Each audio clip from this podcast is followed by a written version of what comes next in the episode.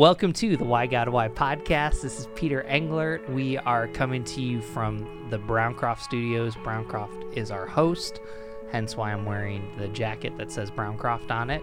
Um, we are so glad to be here. Nathan is our producer. Aaron is my co host today, our co host. And I feel like I should have worn my Browncroft uh, I know. sweatshirt also. I know we are just really struggling today with was the mic drop. Was that your mic drop moment? It was my that- mic drop moment. Podcast is over. Podcast. Pod, well, I, I don't want this podcast over yet. Anglered out. Anglered out. Okay, so sorry. we have Gage Hunt who's asking a mic drop question. Why do I love the church? What do you think? Nice transition. Ah, okay. I, That was I- good. I, learned from you. Wow. All right. Nice. Well, yes, we're really glad to have Gage on here. Um, man, he's really building it up for you here. Um, but uh, yeah, it's. I think this is a great. Uh, it's a great topic. I'm really excited to hear um, what Gage has to, to say about it, um, and uh, and learning more about about you and your story too. So we'll get to that in a minute, Yeah. though. Peter, did you want what what else do you want to say? Well, Yeah. Thanks for having me. I, I uh, no, we're glad to have you too. I think where I'm at is we hear a lot about people being de-churched and unchurched and um, whatever church. So, you know, as I've spent time with Gage, who moved up here from New York City, he'll share his story. Like, here's someone that loves church that's in their 20s, and I think we should ask why. And I also want to acknowledge, like, there are legitimate reasons to be upset with a very broken, sinful church. And so we're going to wrestle with that topic, and I think it's something good to wrestle with. Yeah, absolutely, absolutely. Um, I think this is going to be a, a great conversation, and uh, you know, there's there's o- o- often lots of criticisms um, about the church, and there are some reputations I think churches can get, and and sometimes don't do themselves any favors on certain things, and we can dig into that some more. But also, I'm I'm excited to learn about. Uh, you know, especially from Gage. What are we doing right, and and how do we build on that? so anyhow, uh, Gage, I I just met you today. Yeah. Um, We've uh, I think I, we've communicated a little bit on social media in the past, but it was kind of like one of those uh, one of those COVID friends where you meet you meet Yep. and you don't you don't haven't actually met in person yet. So we're meeting in person. Yeah. Um, Gage, you know, can, can you tell us a little bit about your story and and um, you know, how did you get to this point? How did you get to this podcast today? Totally. Yeah. Well, thank you so much again for having me here. Um, this is, in particular, a topic that uh, just means a lot to me. Um, and, and I've given uh, a lot of thought over my walk as a Christian. Um, just a little backstory on that. I, I grew up here in town. Um, and actually, I was briefly at a church called Walnut Hill before coming to Browncroft, where I spent uh, most of my childhood growing up here. Um, and then high school did a lot of time in Young Life, which shout out to them, great organization. Um, but then, yeah, in college, I got involved with a lot of different Christian ministries um, from different parts of the church and went to a couple different churches during my time in college, which was uh, just a rich experience getting a better sense of the breadth of the church, uh, which I really appreciated. And that was uh, eye opening and uh, I think encouraging and part of something that was pretty formational for my faith as it's grown. But then, as you already mentioned, um, biggest chunk of my adult life was in New York City. Um, I lived there for six years, um, and most uh, all of that time I was at the same church. It was a smaller church plant. Uh, one of the years there, I was a pastoral resident, and the rest of the time, I was volunteer staff member for that church. Um, like I said, it was a church plant, and it was in New York City. So, as I'm sure most of our listeners know, New York City is a pretty post Christian place in the US in particular, relative to other places around the country. And so, one of the things I appreciate about the city in general is just everyone does whatever they do there intentionally. No one no one does things half-hearted. And so for church, you know, that means if you're at the church, you've you've really worked through things. Um, you really care about it and you're there for a reason. Or you're really genuinely wrestling through some difficult questions. Um, and so that time in the city was just a, a rich time of, of walking through some of, you know, the doubts and deconstructions around Christianity, but particularly what the church has looked like uh, throughout history and you know, in our modern times, um, and learning from that and growing from that. And I think, um, yeah, there's so many reasons. There's a reason to ask this question: Why do I still love the church? you know, there's things that have made someone that have made plenty of people, myself and and so many of my friends, ask, you know, why with all that we've seen um, on the unfortunate side of the coin coming from the church, why would I still want to engage with it? Um, and so that time in the city was a really meaningful time of, of growing through that. And it kind of has brought me where I am here now, back in town in Rochester, and newly back at Browncroft, um, getting involved here, which has been which has been fun. So let me let me just kind of start here. Let's start mm-hmm. with the bad news, then we'll get with yeah. the good news. Um, so you know, church is disappointed people. If you were with your friends, um, you know, they'd say, Gage, you know, I, I, uh, I, am okay with Christianity, but I hate the church. That's kind of a common yeah. mantra. Yep. Um, you're kind of like, hey, I'm okay with Christianity and I'm okay with the mm-hmm. church. Um, someone's even say love it. So, what what's really disappointed you? And then even on the flip side, um, you don't represent all your friends, but what are some repeated things that you hear people say, this disappoints me with the church? Yeah. Well, there's there's too much to say for our time, unfortunately. But I think personally, for me, the big things that that I find frustrating and really try to keep engaging are um, first just our um, our disunity or um, fragmentation of the church.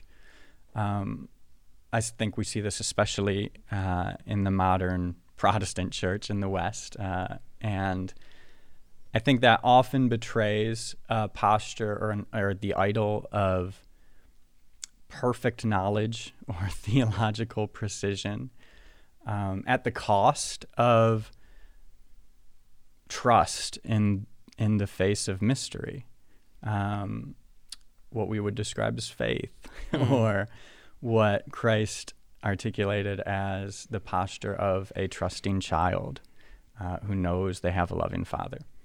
Um, that's the first thing, but then I think the bigger thing that has been uh, disappointment with the church has just been how often we've struggled to handle well doubt and deconstruction at a meaningful level.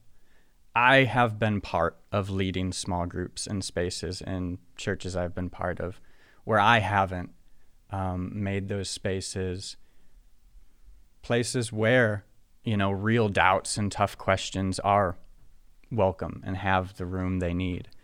Um, and ironically, I think that's really, as the church, we've kind of, we shoot ourselves in the foot when we do that mm-hmm. um, because the people when when we don't create those spaces in a culture of wrestling through the meaningful tough questions and concerns um, we push away the people who are asking the tough questions that need to be asked the prophetic questions that the church needs and then foster a culture of those who remain that's shallow unchallenged by those questions.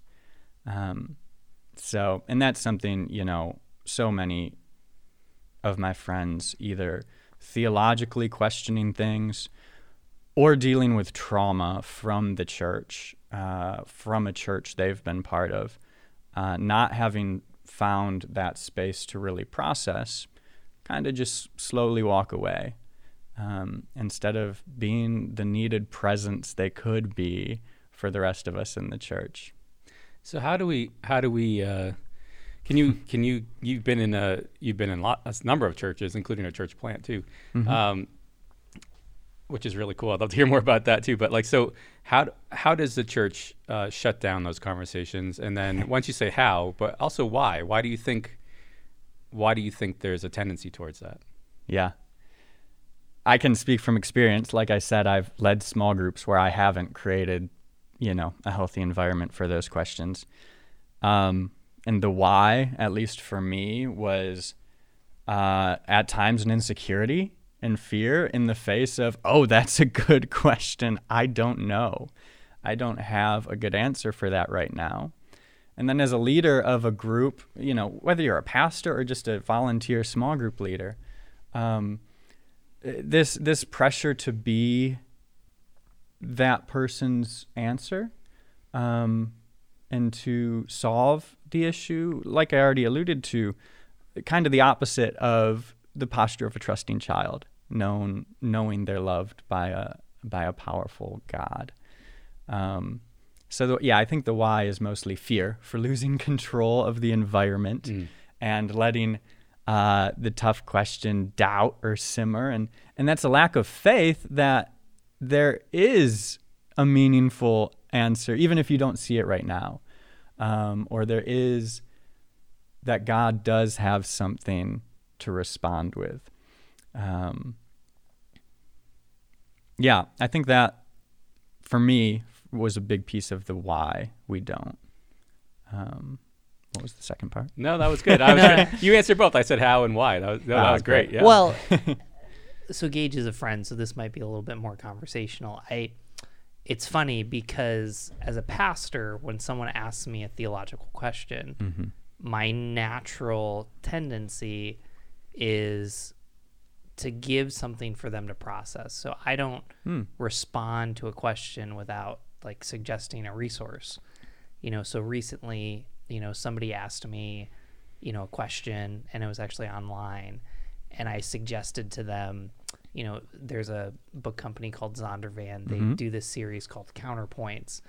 And what I found helpful in my spiritual journey, which was, hey, read this book or listen to this podcast and wrestle with the different views because the college I went to, Valley Forge, the professors were really good at, hey, here's the four views or here's the five views.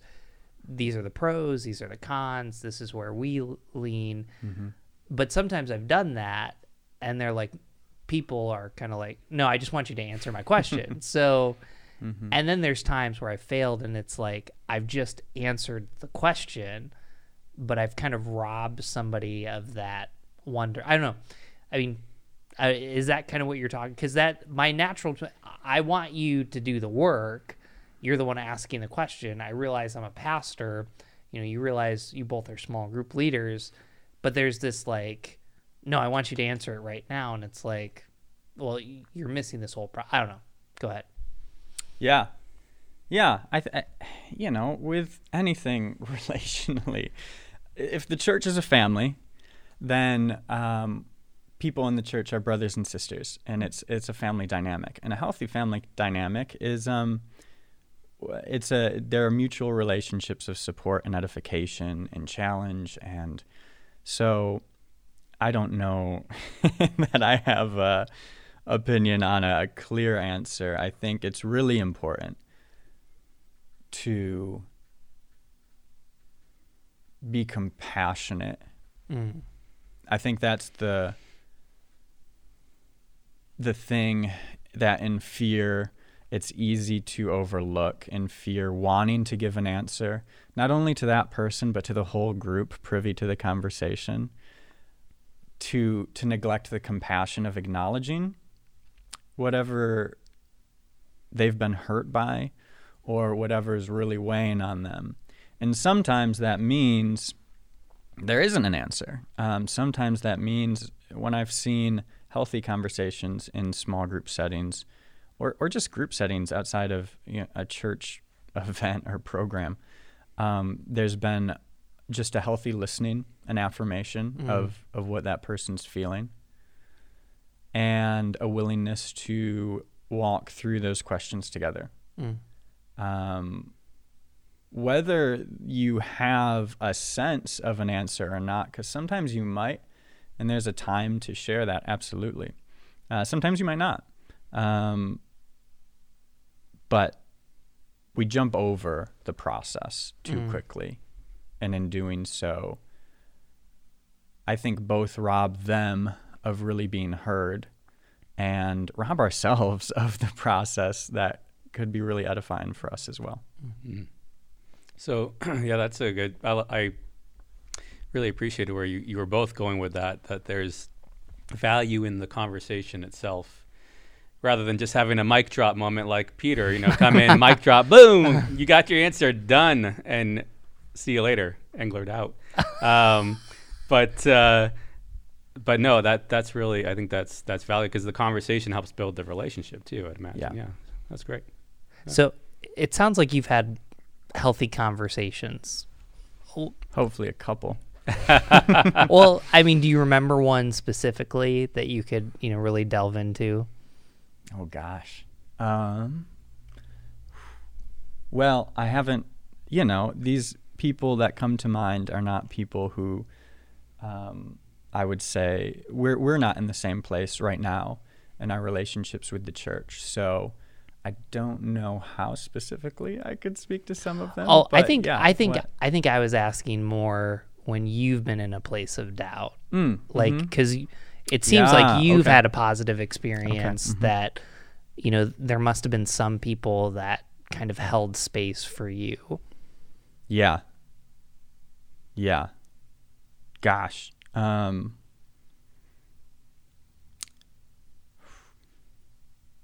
Yeah, as part of your journey, you know, what uh, what what what conversations did you have that helped you keep faith? I mean, either I, I actually didn't catch this part too. If you kind of lost faith in mm, the church mm. for a while and then you came back, or um, or there was something bigger about the church, the Big C Church, that that still attracted you even with all the faults that were there. I mean, what what was kind of the journey on that?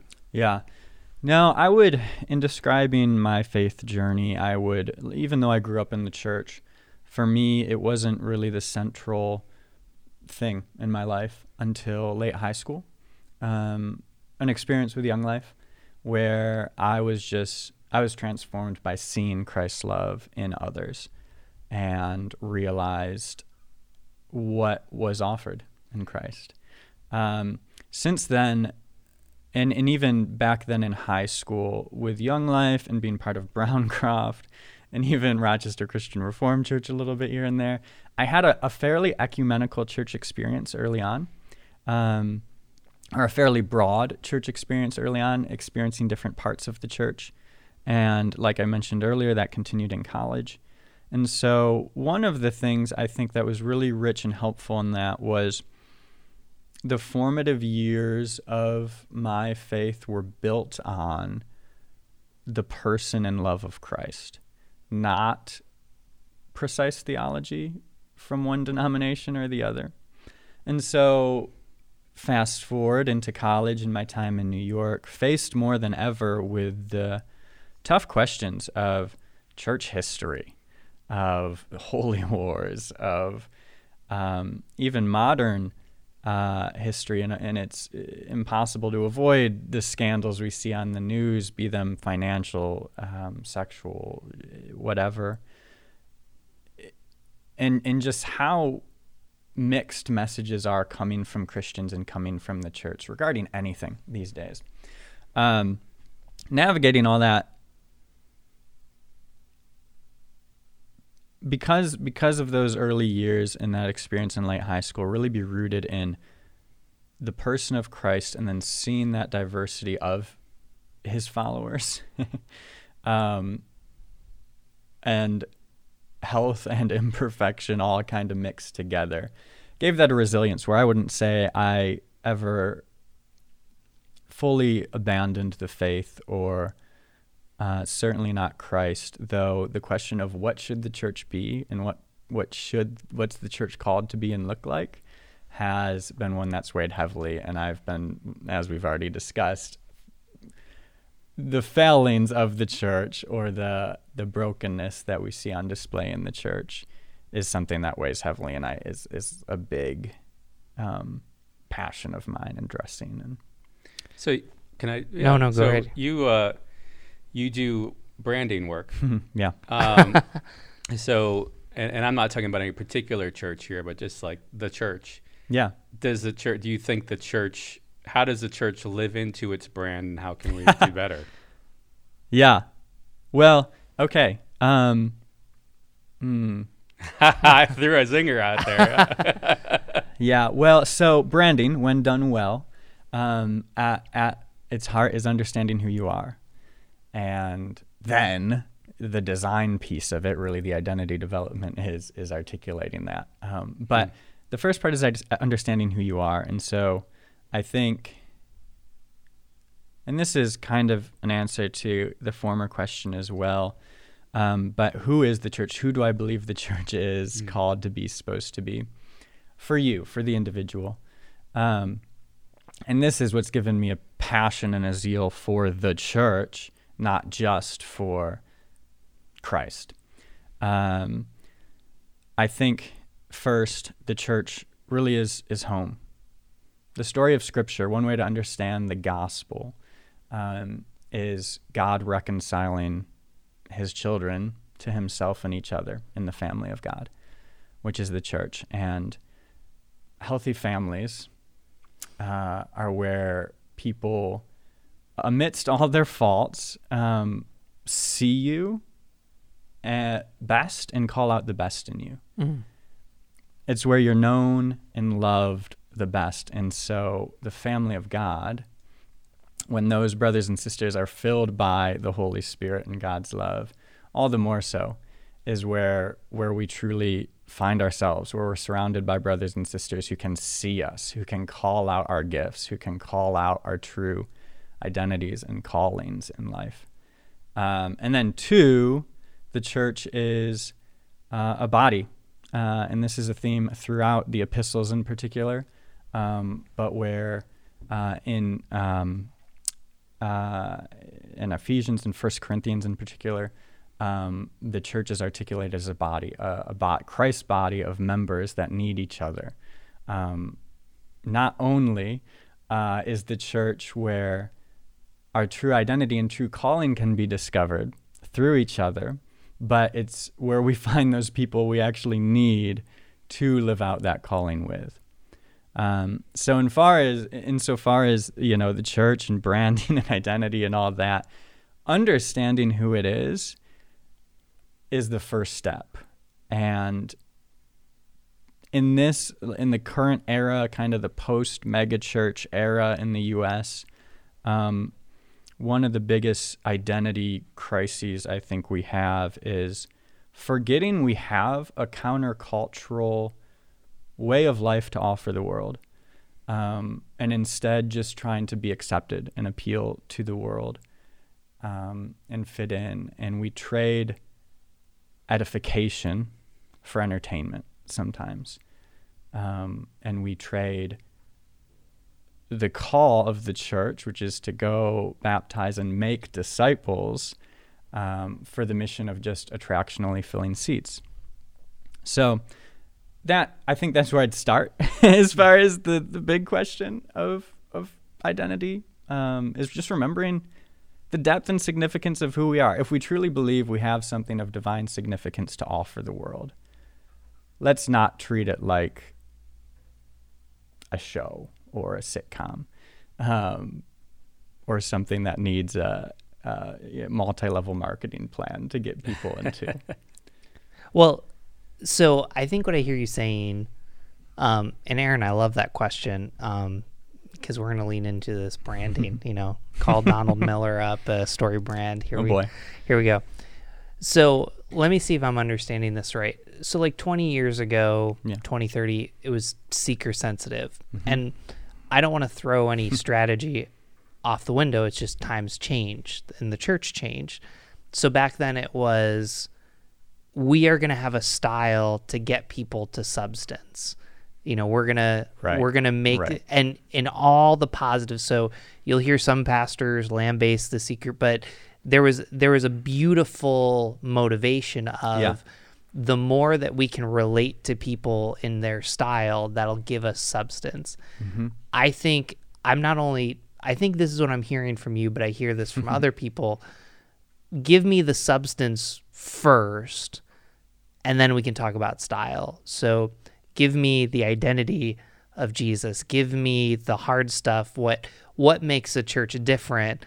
And then style is important because of excellence and things like that. But it just seems like there's a shift. Is is that kind of what you're saying?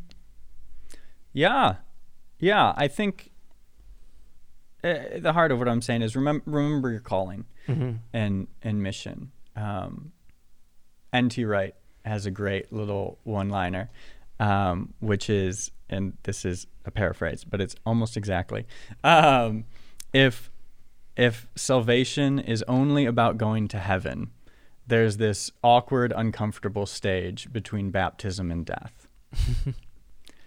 and I think when we forget, sometimes when we as the church lean into the numbers game of just being in front of people and forget that in between of the church is actually supposed to be Christ's hands and feet on earth. You know, Jesus didn't stick around to heal everyone or reconcile everyone in person.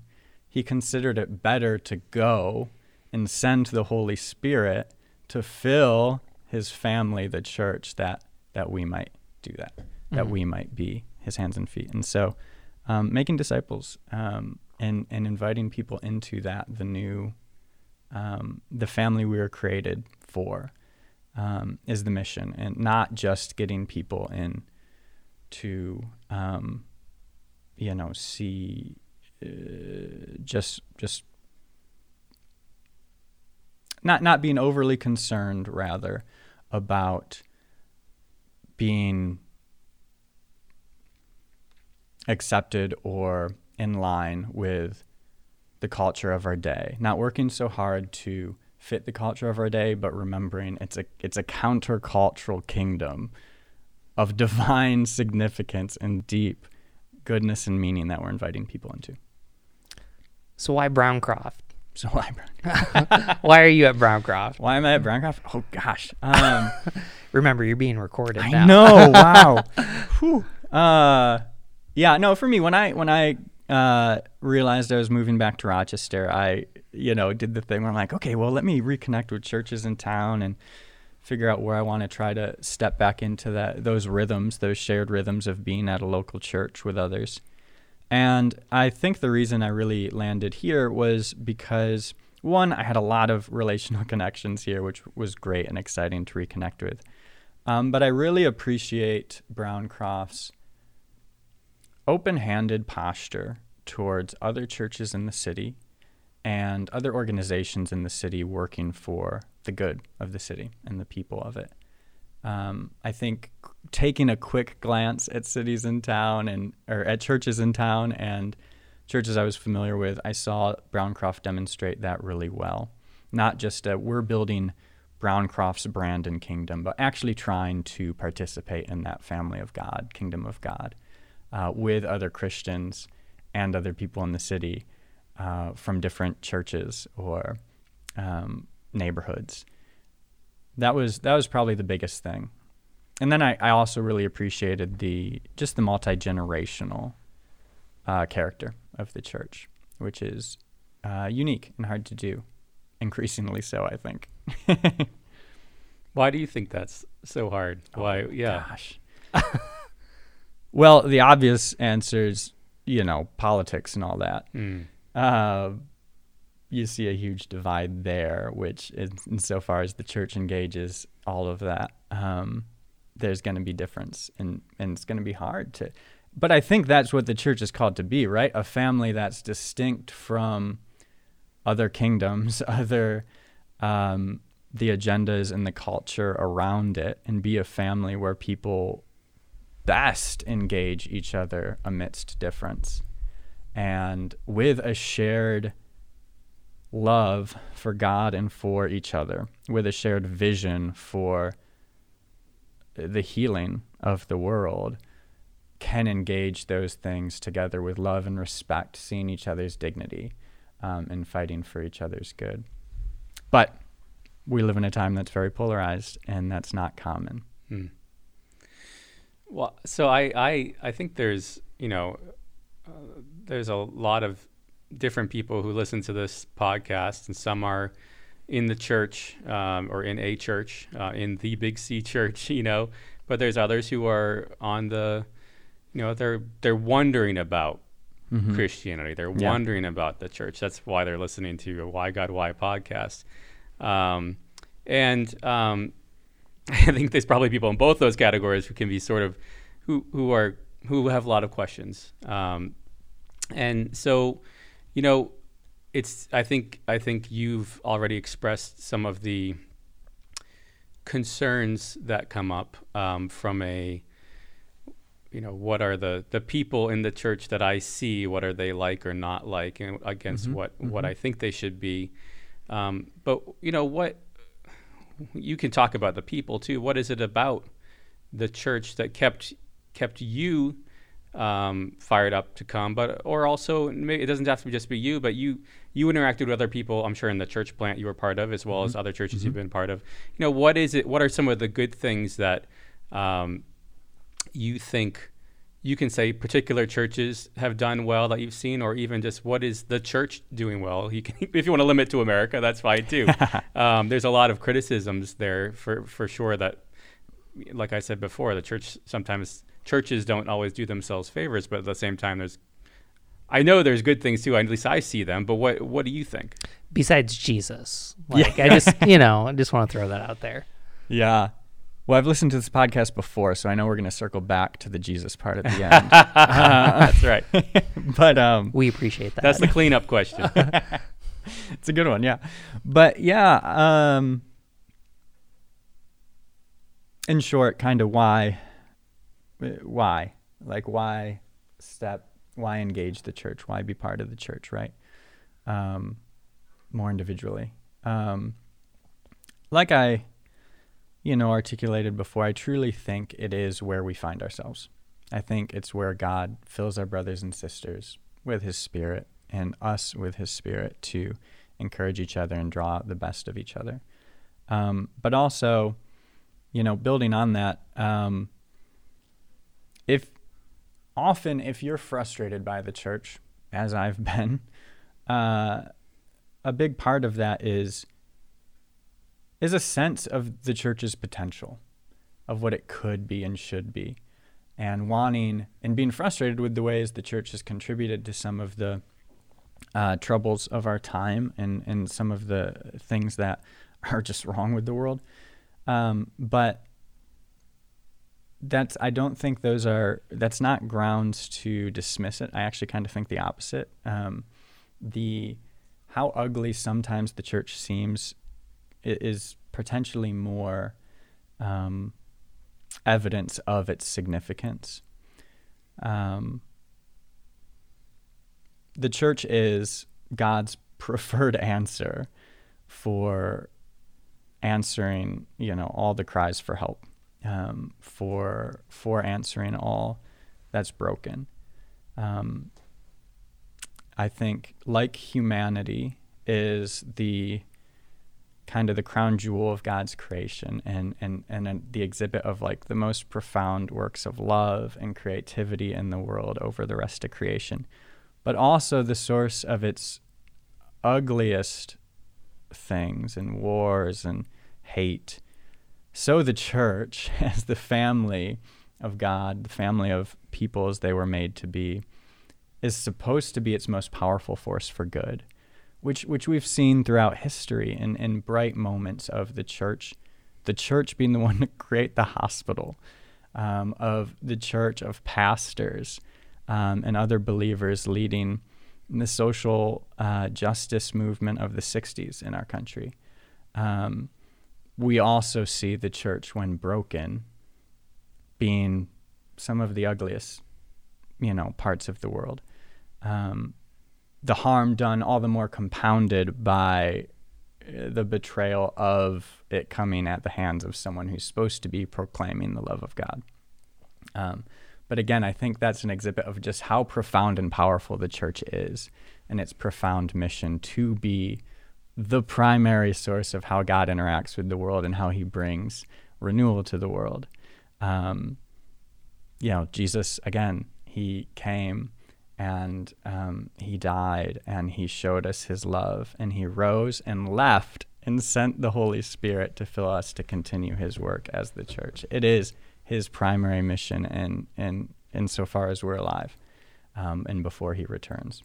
So, so what what would so someone who's uh, I appreciate you saying all that because that it was it was uh, I can I can get a start to get a sense of um, what you really value about the church Mm-hmm. and about a church. Yeah. Um, what do you so for for someone who is in that category of like I I don't really know what I think about the church. I'm listening to this podcast because I'm curious about it, but you know I don't know. Um, what would you say to that person um, as like here's why you should give a church or the church a shot? What are your top three reasons? Top three reasons. um, well, Create the blog post. Break this you know? up, Yeah, yeah, yeah. um, gosh, I would say, hey, I know it's it's messy, especially if someone's gone through trauma, and that's very real. Um, I would say, hey, it's it's not gonna be perfect. Um, there's gonna be frustrations. Your your leaders are gonna fail you, and that's a tough thing when you put. Um, it's so easy to put so much weight in your spiritual leaders.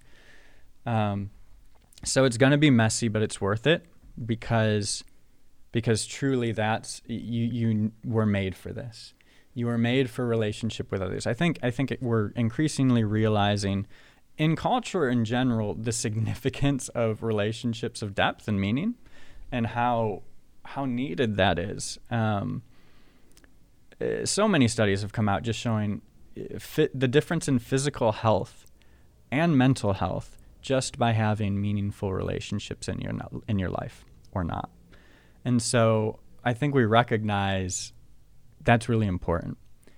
And um, the church is so the biggest thing would be like, you, you need this. You were made for this. You were made for meaningful relationship Mm. with others.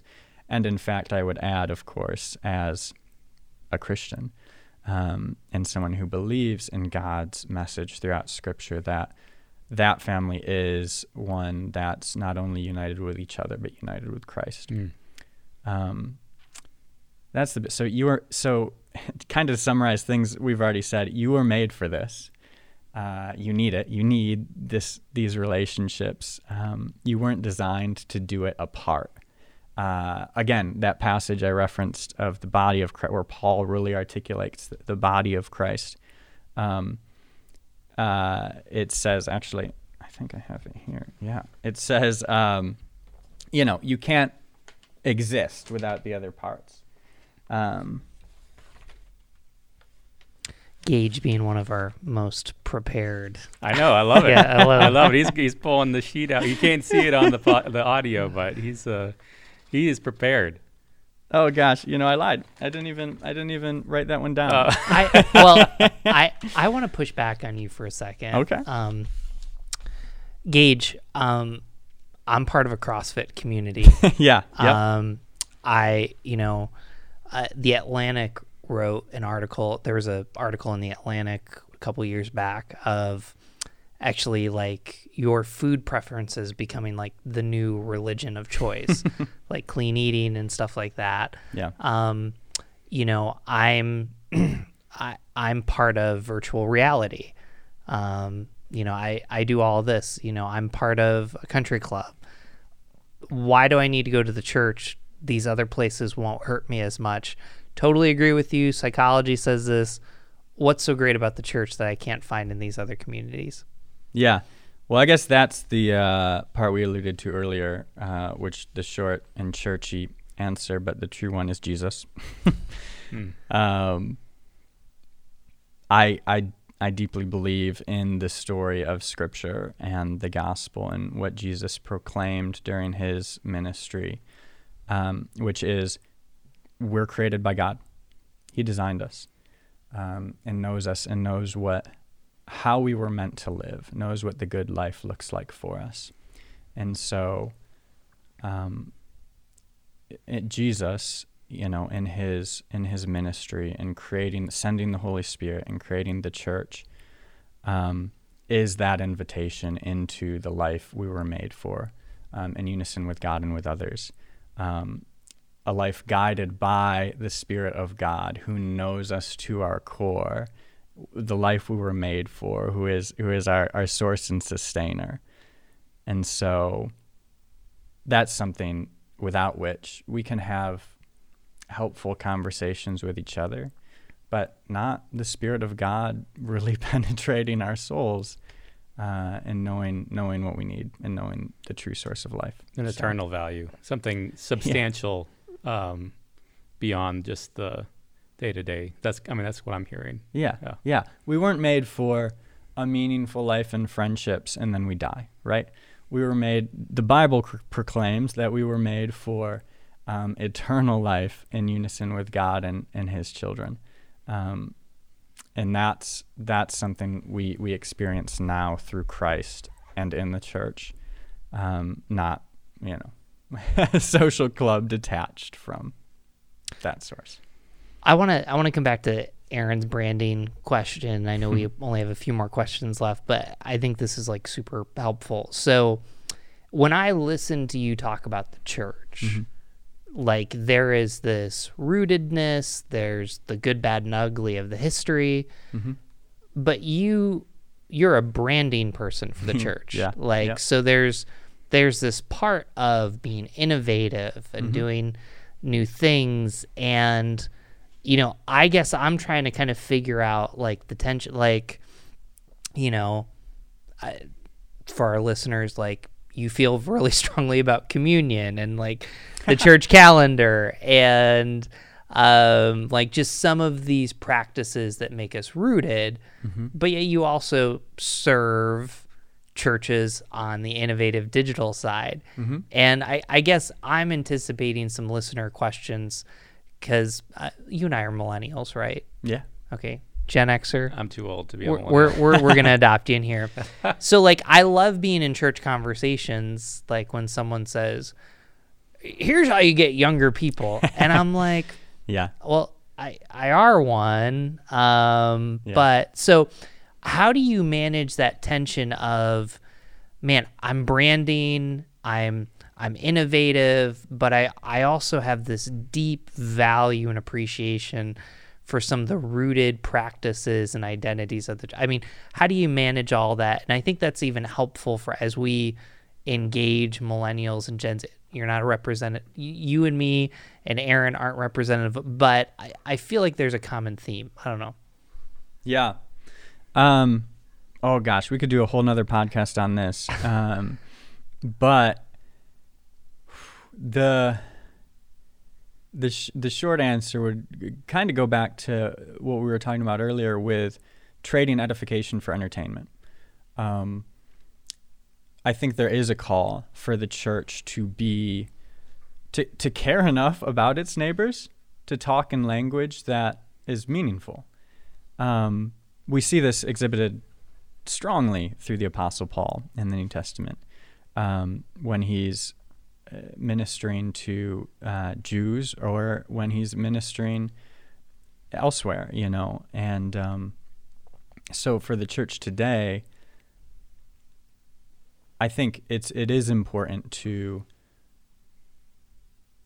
to know our to know the our neighbors, um, to know the things that weigh on their hearts, um, to know what what does keep them up at night and the issues that they are passionate about, and to be able to engage that meaningfully, um, and know and, and and if we are called to the ends of the earth um, to make disciples. Uh, there, there is a, a call to wherever that is, be it online or you know during this season of COVID, um, or in person in, in creative ways. Uh, all that though needs uh, can can be done while forgetting what we've already talked about uh, that that root of what we have to offer um, and and forgetting forgetting the depth and the goodness of uh, the countercultural kingdom that we're proclaiming. Um, a, a quick exhibit of this that's uh, been funny for me to see, i funny in a slightly sad way, um, but so many in this whole idea of edification versus entertainment, um, in trying to appeal to a new younger demographic, perhaps.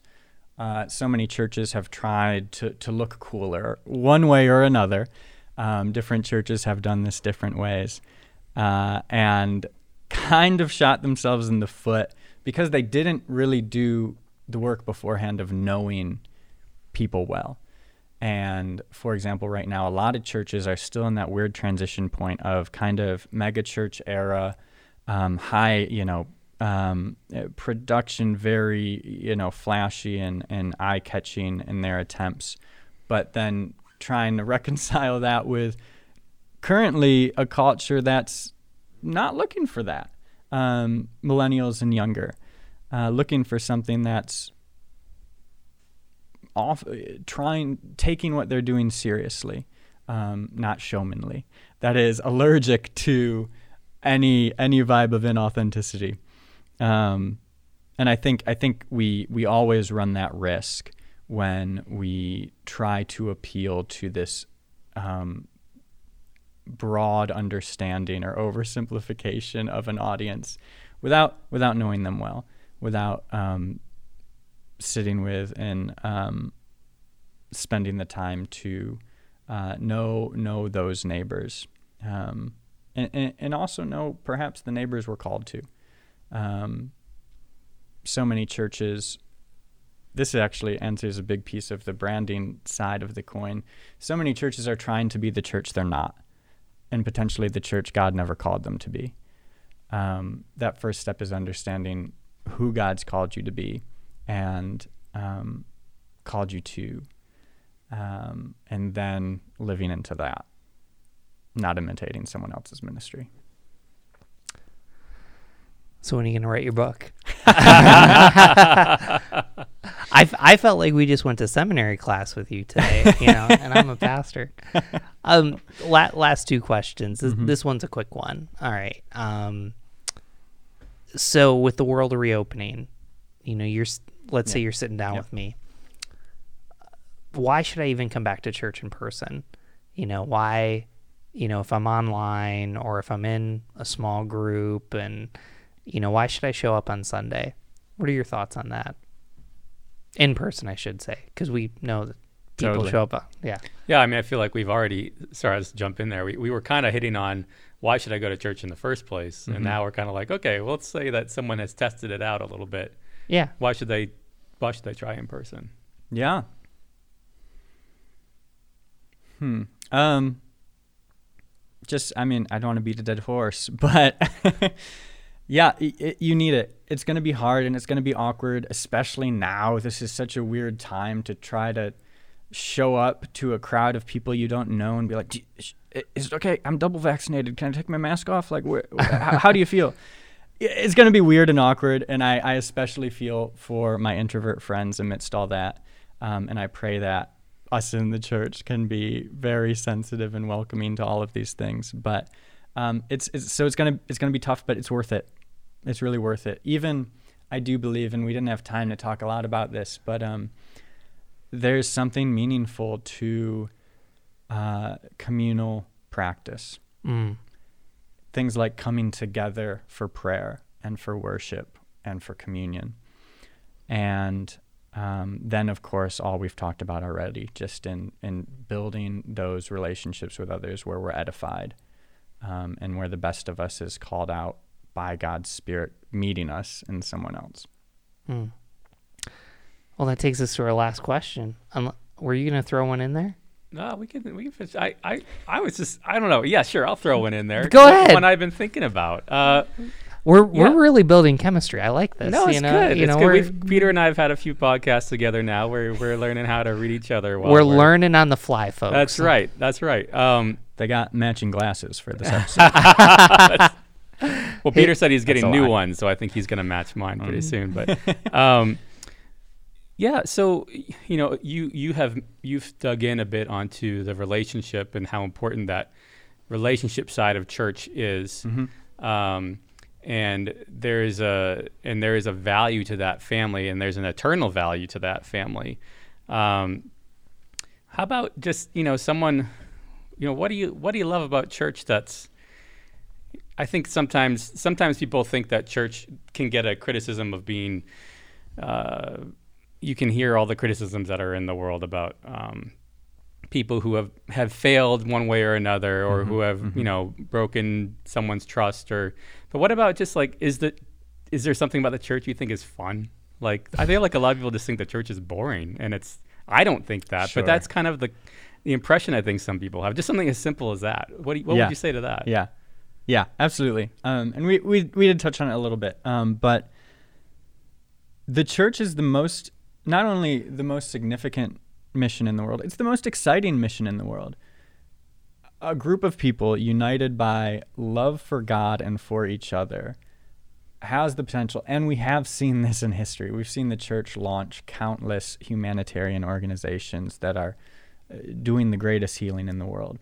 Um, you know, we, World Vision uh, is an easy example, um, and it, when you're when you're even even with people you're not in close proximity with relationally, you're united around this vision for really realizing God's beautiful, striking design for for the world, um, and that's fun and that's exciting. And and the gospel, you know, you'll hear this from Rob on Sundays and other episodes of this podcast. I'm I'm sure. Um, but uh, the gospel is God's invitation to a life of freedom and abundance, and living that out with others and bringing that to the world is really fun and exciting. Um, and celebrating that together, you know, in worship and um, other fun rhythms of, of living in that freedom and abundance together and coming up with creative ways to love and serve our neighbors outside of formal church programming. When I was in um, college, my first year here in town, um, I lived with a couple young life leaders and we kind of just walking through scripture one afternoon. Uh, we're wrestling with um, uh, the passage that talks about uh, you know what what does um, uh, what is the kind of Sabbath God asks of us, um, and the the reference is eluding me at the moment, but um, you know it's it's a passage where the answer um, God gives is to clothe the naked, to feed the hungry, um, and to set free the prisoners, and so as friends living in an apartment together, we're like, huh, what?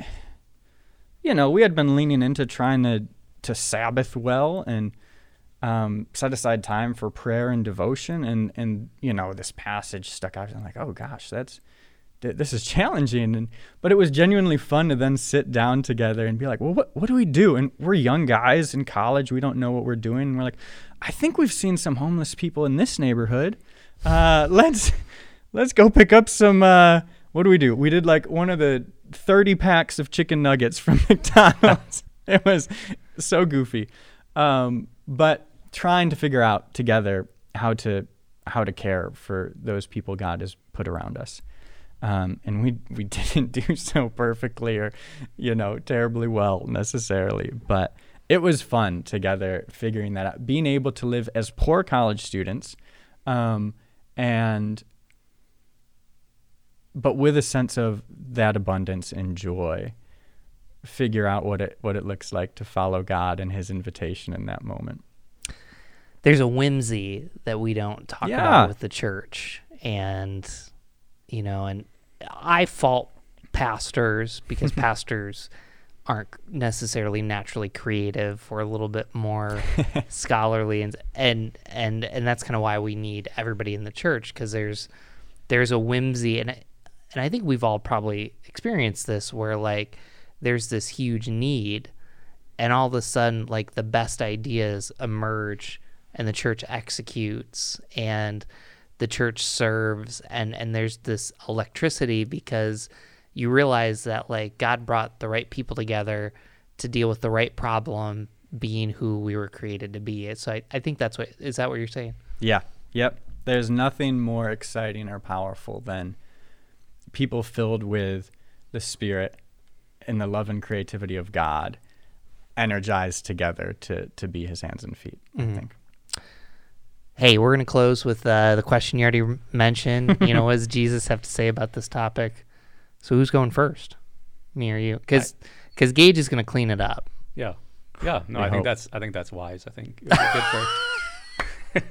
it would be good for I think we need a. I think we, we, we need a little cleaning up today. So I think that'd be sense. No, I I happy. I go first if you want. Man, you do you do it, man. All I- I love it. Go right ahead. Um, no, I loved that that last that last uh, interchange here, and um, yeah, I feel like you know because I, I I I agree. I think there's there's an excitement um, in the church, and if it's not exciting, if it's not amazing to see how what how the Lord does things and gives us a mission to do, then we're we're probably doing something wrong, and should should uh, listen to those who aren't sure if they want. you know what I mean? But um, yeah, I think I think uh, I think Jesus wants us to be in church. Um, I know He wants us to be. He He created His church. He um, He died on the cross so that we could become a church family and be united to Him and united to each other. Um, so, you know, the church is a precious, precious thing to Him, and um, when we rightly are in it and understand it, it is to us too. I think we just need to remember whose and you know whose we are. Yeah, whose we are is the that's. I think we you were alluding to Gage is we kind of get we get lost sometimes um, when we when we are when we're not remembering that whose we are, that we're Jesus, that God, we're God's um, church, and so yeah, and I hope that everything else from that will stem stems from that and would be a place that people do want to feel welcomed in and uh, feel challenged in um, in a in a something that has eternal substance to it. So yeah, what do you got, Peter? That's my two cents, that was pretty good. Um, maybe a five cents. five cents. Uh, Right. well, Give yeah, it we'll 10. give it. We'll give it ten. Um, so so there's there's this verse in Galatians six that says carry each other's burdens, and you know that song is loosely the inspiration for the classic "Lean on Me," um, if you know that song. Um, but the reason that that verse comes to mind for this question, why do I still love the church? Whether you go to church or not, whether you know you're a skeptic or you're de-churched, Galatians is a great book to read because the first five chapters is about how messy and terrible the church is. Like Paul is writing this letter because there's a group of Christians that think that they're elite that are ostracizing other Christians because they're not doing the same thing. You know, maybe in our day they're not voting the same way, they disagree on certain issues, and there's this rift in the church. And Paul closes with this carry each other's burdens. And and I think about that. Paul spoke truth, he spoke life, you know, we talked about the fruit of the spirit.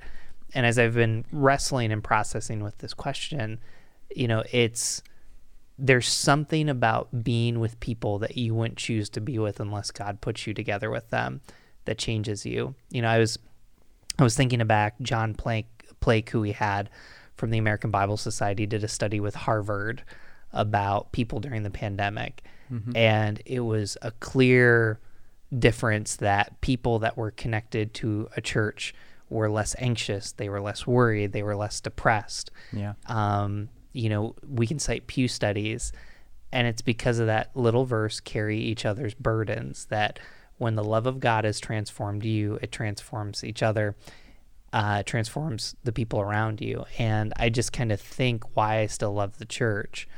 Um, you know, I'm gonna I'm gonna be a little trite here, but I'll never forget the one Sunday I saw an Ohio State football fan sit with a Michigan football fan. And I said to myself, the gospel must be real.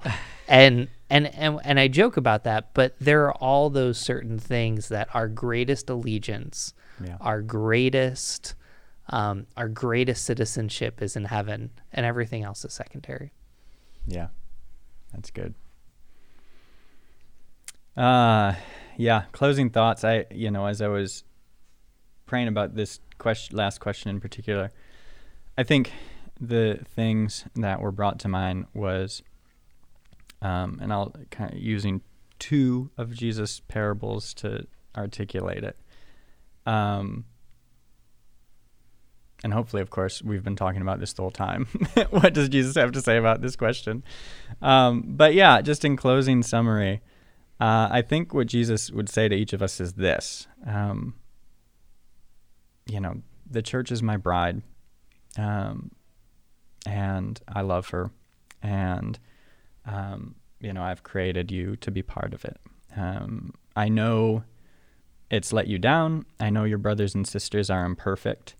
Um, I know you've been hurt, but I think he would say to us, Come home. He says, I'll come as the good shepherd to find you in the wilderness when you're the one of the 99 who's wandered off. But he comes to bring you back to the flock. Um, and then in the parable of the two sons, or uh, the prodigal son, as it's more often called, uh, we see the, the younger prodigal son leave home and then come back, and the father welcomes him in.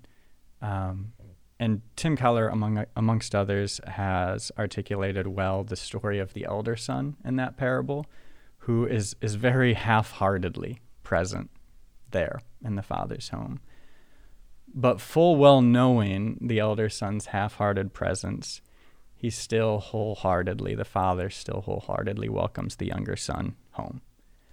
Um, and so I think that's his call to us. It's a great place to end. We're going to be tag engage. Is there anywhere you want people to reach out to you, figure out? I, uh, Instagram's great. Facebook, yeah, I don't know. Whatever you want. Snap face. Anyways, Gage uh, R Hunt is the inst- not Gager. It looks like Gager, but R is the middle initial. Anyway, as as someone with a lot of terrible nicknames, I can appreciate that. so. Um, make sure you subscribe to our email by going to whygodwhypodcast.com. That's the best way to stay in touch with us. I also encourage you to share this episode with a friend, whether you're de-churched or unchurched. This is a great episode to have a conversation with. Thank you so much for joining us.